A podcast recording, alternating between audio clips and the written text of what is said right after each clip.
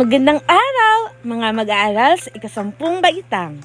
Ako, si Binibining Jasa Fuentes, o pwede niyo rin akong tawaging Ma'am Jess. At ako ang inyong makakasama sa unang episodyo ng pag-alam, pag-aaral, at paghinuha tungkol sa iba't ibang uri ng karapatang pantao na tinatamasa ng bawat individual sa bansang Pilipinas. Pero, Bago tayo magsimula ay akin munang ipapahayag ang mga magiging ng araling ito. Una ay maipaliwanag ang konsepto ng karapatang pantao at mga batayan nito. Pangalawa, makapagbigay ng mga halimbawa ng karapatang pantao batay sa mga uri nito. Pangatlo, masusuri ang iba't ibang pandaigdigang instrumento ng karapatang pantao. At ang pang-apat o ang panghuli ay ang mailalahad ang mga uri ng paglabag sa karapatang pantao at masasabi ang mga hakbang upang malunasan ang paglabag sa karapatang pantao. Ngayon, at alam na natin kung paano tayo magsisimula sa ating pag-aaral at kung ano-ano ang mga kinakailangang kakayahan at gawain upang mas lubos na maunawaan ang aralin ay magsimula muna tayo sa pakikinig sa iba't ibang pahayag ng mga kilalang personalidad tungkol sa kanilang pananaw ng karapatang pantao. Ayon sa isa sa mga naging magiting na presidente ng Estados Unidos na si John F. Kennedy ay, The rights of every man are diminished when the rights of one man are threatened. Pangalawang pahayag naman ay mula sa kilalang Afrikanong protestante na si Martin Luther King Jr. At ayon sa kanya, a right delayed is a right denied. Ngayon, at nagkaroon na kayo ng ideya kung ano ang magiging nilalaman ng ating pag-aaral, ay dumako na tayo sa pagnilay-nilay ng kahulugan at konsepto ng karapatang pantao.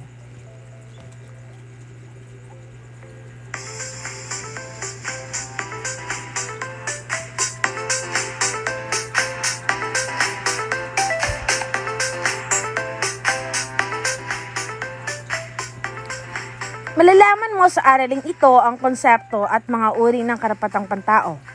Umiinog ang konsepto ng karapatang pantao sa pagbibigay proteksyon at pagsusulong ng dignidad ng isang tao. Ang karapatang pantao ay nahati sa dalawa. Ito ay ang karapatang pang-individual at ang karapatang pangkatan.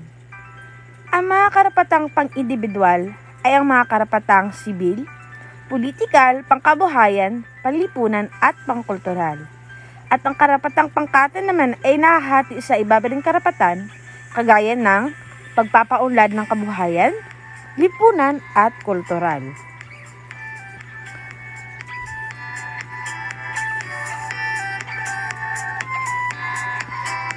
Ngayon, ay alamin naman, nat alamin naman natin kung ano ang kahulugan at kahalagahan ng karapatang pantao.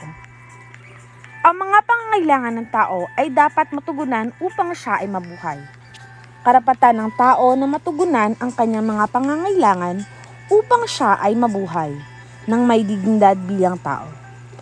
Ang karapatang pantao ay ang karapatan na tinatamasa ng tao sa sandaling siya ay isilang. Ang pagkamit ng tao ng mga pangangailangan niya tulad ng pagkain, damit, bahay, edukasyon, at iba pang pangangailangan ay nangangahulugan na nakakamit na niya ang kanyang karapatan. Hindi maaaring mabuhay ang tao kung hindi niya nakakamit ang kanyang mga karapatan. Mayroon tayong karapatan dahil tayo ay tao. Ang pagkakaroon ng karapatang pantao ay bahagi na ng pagiging tao at hindi na kinakailangan pang ito ay kilalanin ng pamalaan sa estado sapagkat likas na itong bahagi ng tao. Mahalagang malaman natin ang ating karapatan upang matamasa natin ang mga pangunahing pangangailangan natin bilang tao. Sino mang umago sa ating mga pangailangan o kumitil sa ating buhay nang walang dahilan ay lumabag sa ating karapatan bilang isang tao. Maaari tayong dumulong sa hukuman kung sakaling nahahadlangan ng ating karapatan. Ang pagkilala sa karapatang pantao ay pagkilala din sa karapatang iba. Ang pagkilala sa karapatan iba ay nasa saad ng ating obligasyon na igalang ang karapatan ng lahat ng tao. Kung lahat ng mamamayan ay kumikilala sa karapatan ng bawat isa, malaki ang posibilidad ng kapayapaan sa lahat ng aspeto ng ating buhay sa lipunang Pilipino.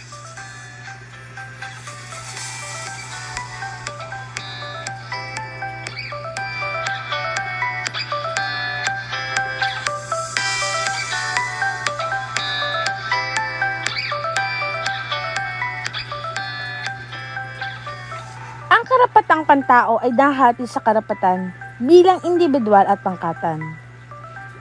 Ngayon ay atin nang ipapaliwanag kung ano ang iyong mga karapatan at ang mga bahagi nito. At ang mga uri nito. Unang karapatan ay ang individual o personal na karapatan. Ito ang karapatan ng pag-aari ng mga individual na tao para sa pag-unlad ng sariling pagkatao at kapakanan. Ang mga karapatang ito ang sibil o ang karapatan ng politikal, ang panlipunan, pangkabuhayan, at ang kultural na pangkarapatan. Para sa karapatang sibil, ito ang mga karapatan ng tao upang mabuhay na malaya at mapayapa. Pumili ng lugar kung saan siya maninirahan. Maghanap buhay at mamili ng hanap buhay. Pangalawang uri ng karapatang personal ay ang karapatang politikal. Ito ang mga karapatan ng tao na makisali sa mga proseso ng pagdidesisyon ng pamayanan, tulad ng pagboto ng mga opisyal, pagsali sa referendum at plebisito. Kaya tayo mga Pilipino ay hinihikayat na magparehistro sa pinakamalapit na opisina ng COMELEC o ng ating lokal na pamahalaan upang tayo ay maging isang elehebyo na botante ng ating bansa. Pangatlong uri ng karapatang personal ay ang karapatang panlipunan. Sa karapatang ito ay karapatan nating mabuhay ang ta na, mabuhay bilang isang individual sa isang lipunan at upang isulong ang kanyang kapakanan. So, bilang isang mamamayang Pilipino ay meron tayong tinatawag na karapatang panlipunan kung saan karapatan nating makisali o makisalamuha sa mga tao na nakapaligid sa atin sa ating lipunan karapatan nating makianib sa kung ano mga organisasyon na nagsusulong ng ating mga ng ating mga pangunahing kapakanan at karapatan. Ngayon ay ang ikaapat na karapatan personal. Ito ay ang karapatang pangkabuhayan. Sa karapatan ito ay ito ang nag-uukol sa pagsusulong ng kabuhayan at desenteng pamumuhay bilang isang mamamayang Pilipino ay binibigyan tayo ng karapatan na magtayo ng ating sariling pangkabuhayan hanggat sa maaari ito ay legal at nasa tamang pamamaraan. Panghuli at panglima na karapatang personal ay ang karapatang kultural. Sa karapatang ito ay ito ay ang mga taong lumalahok sa buhay kultural ng pamayanan at magtamasa ng siyentipikong pag-unlad ng pamayanan.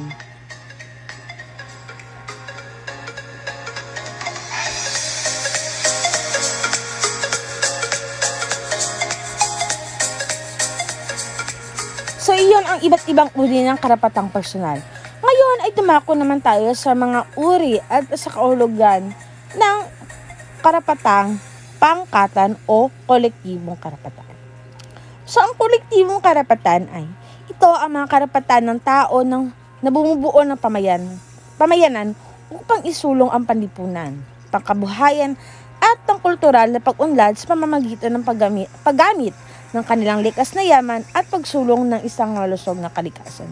So, sa karapatang ito, dito nangyayari yung mga tinatawag nating mga advocate. Nagkakaroon sila ng mga programa o naglulunsad sila ng mga organisasyon na nagsusulong sa pagpoprotekta at pagpap- pagpapangala pag pangangalaga ng ating likas na yaman at ng ating kalikasan.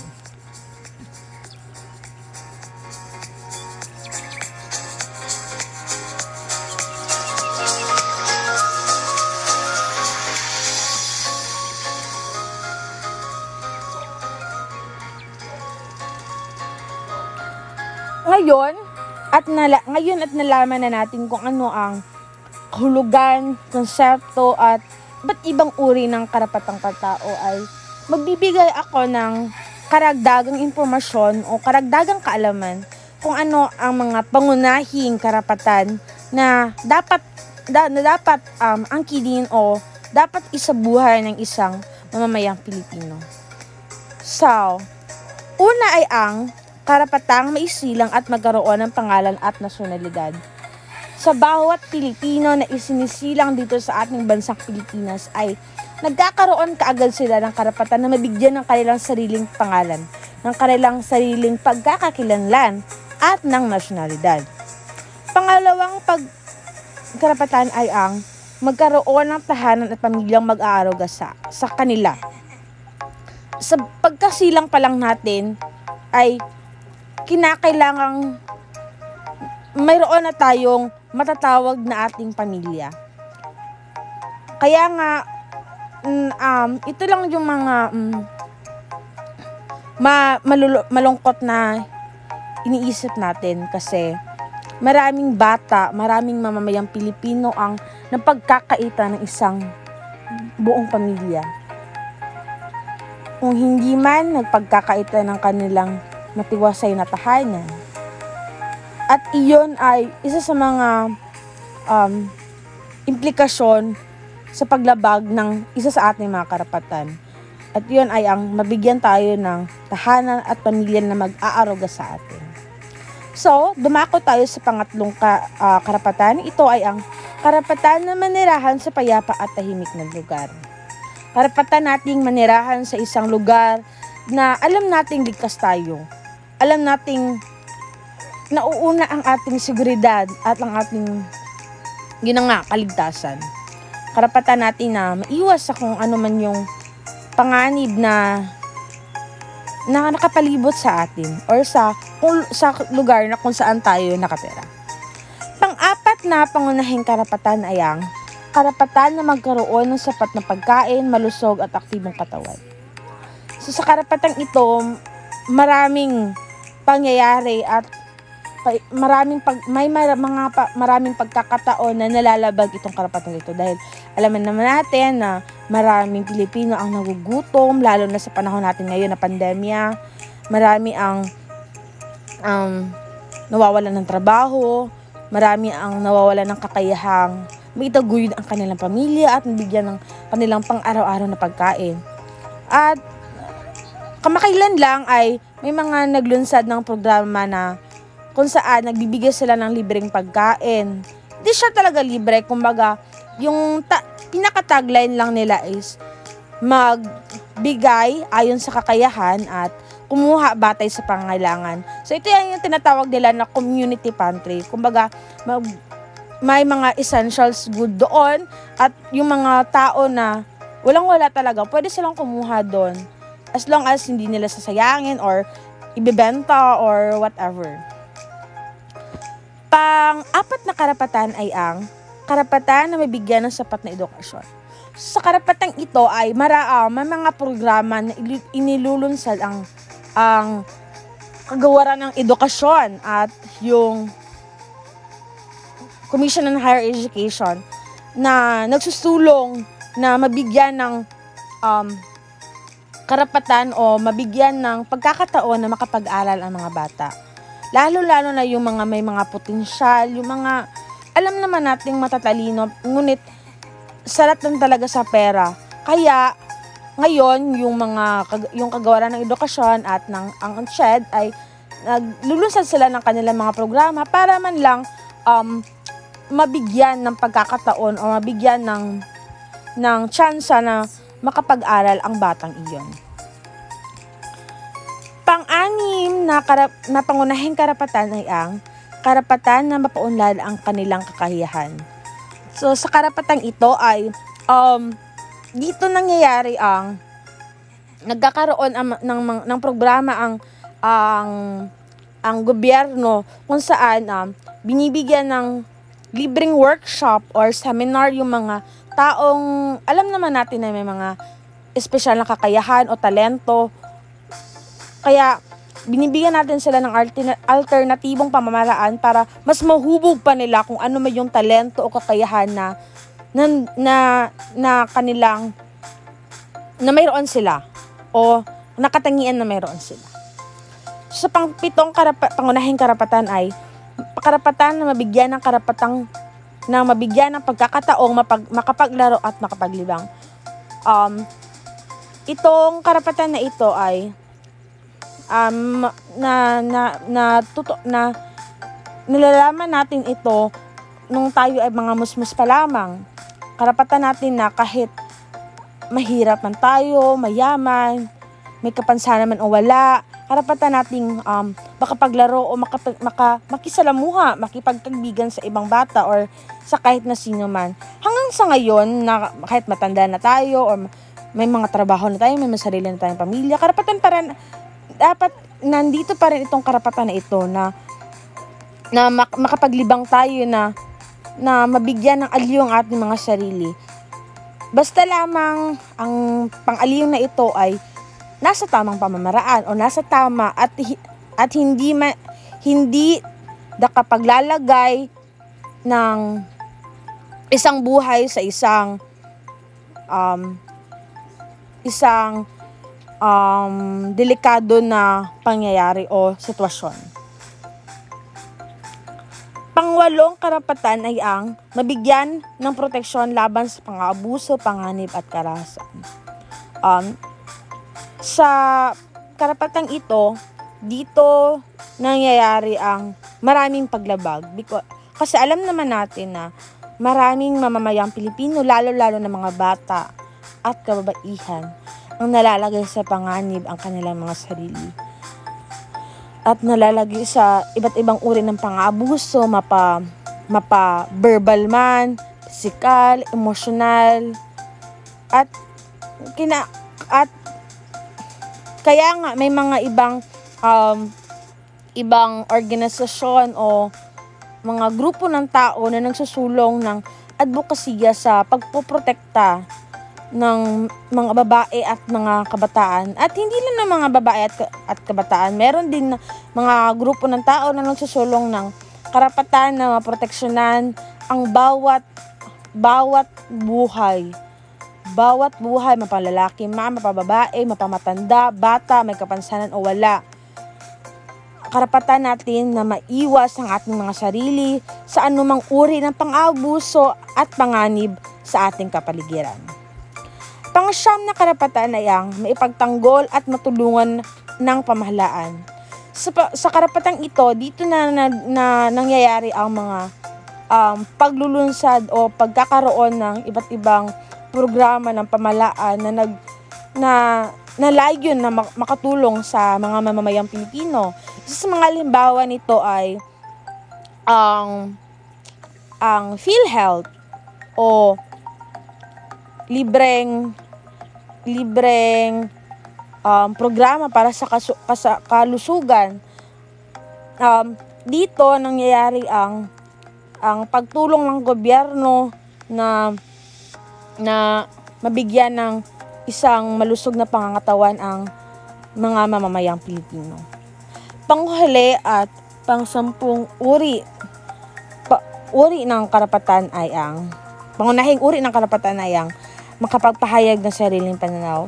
Ang uri ng karapatang ito ay napaka napaka mapanahon na usapin dahil lalo na sa panahon natin ngayon na may mga tao na kapag nagsasabi sila ng o nagbibigay sila ng kanilang salaysay laban sa gobyerno o sa laban sa pamamalakad ng gobyerno ay nire-red tag kaagad sila ng isang NPA o komunista. Pero para sa akin, hindi dapat kaagad natin husgahan ng mga taong iyon dahil alam naman natin na isa yun sa mga karapatan na, na dapat pangatawanan natin. Karapatan natin na makapagbigay ng opinyon dahil ita, na, na, nakatira tayo sa isang demokratikong bansa. Kaya at ang pang ang karapatang ito ay hindi dapat ipagkait sa atin. Unless na lang siguro kung ang mga pahayag na ibinibigay na natin ay ay beyond na sa limit- limitasyon or talagang hindi na akma or hindi na tama. Doon na siguro um, may mga nagiging paglabag na rin or nagiging nagiging, nagiging paglabag na rin sa karapatang ito. So, yun na, yun lamang ang aking mga maidadagdag na kaalaman tungkol sa mga pangunahing uri ng karapatang pantao. Ngayon ay nakatapos tayo ng isang diskusyon tungkol sa mga tungkol sa konsepto at uri ng karapatang pantao. At dapat lang natin nat- natandaan na ang karapatang pantao ay ang mga karapatan na tinatawag ng tao sa oras na lamang siya ay isilang. Ito ay ang pagtamasa ng kanyang mga pangangailangan upang siya ay mabuhay. Ang karapatang pantao ay may dalawang uri. Ito ay ang individual at pangkatan at ang ang mga uring ito ay naha, na, nahati din sa iba't ibang uri. Para sa individual na karapatan ay ang karapatang sibil, politikal, pangkabuhayan, pangkultural at tipunan at para sa karapatang pangkatan ay ang katapat, karapatang pangkultura, pangkabuhayan at panlipunan.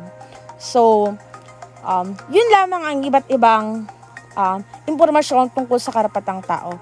At pa- para sa episodyong ito, sana may mga natutunan kayo, may natuklasan kayo, o may na nalaman kayo na hindi nyo nalaman noon.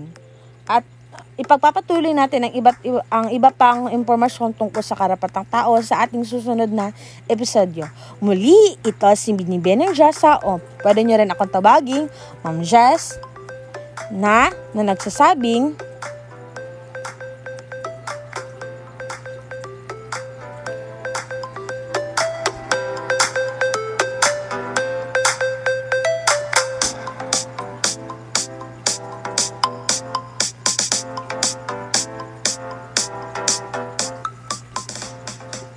no one shall be denied of his or her right.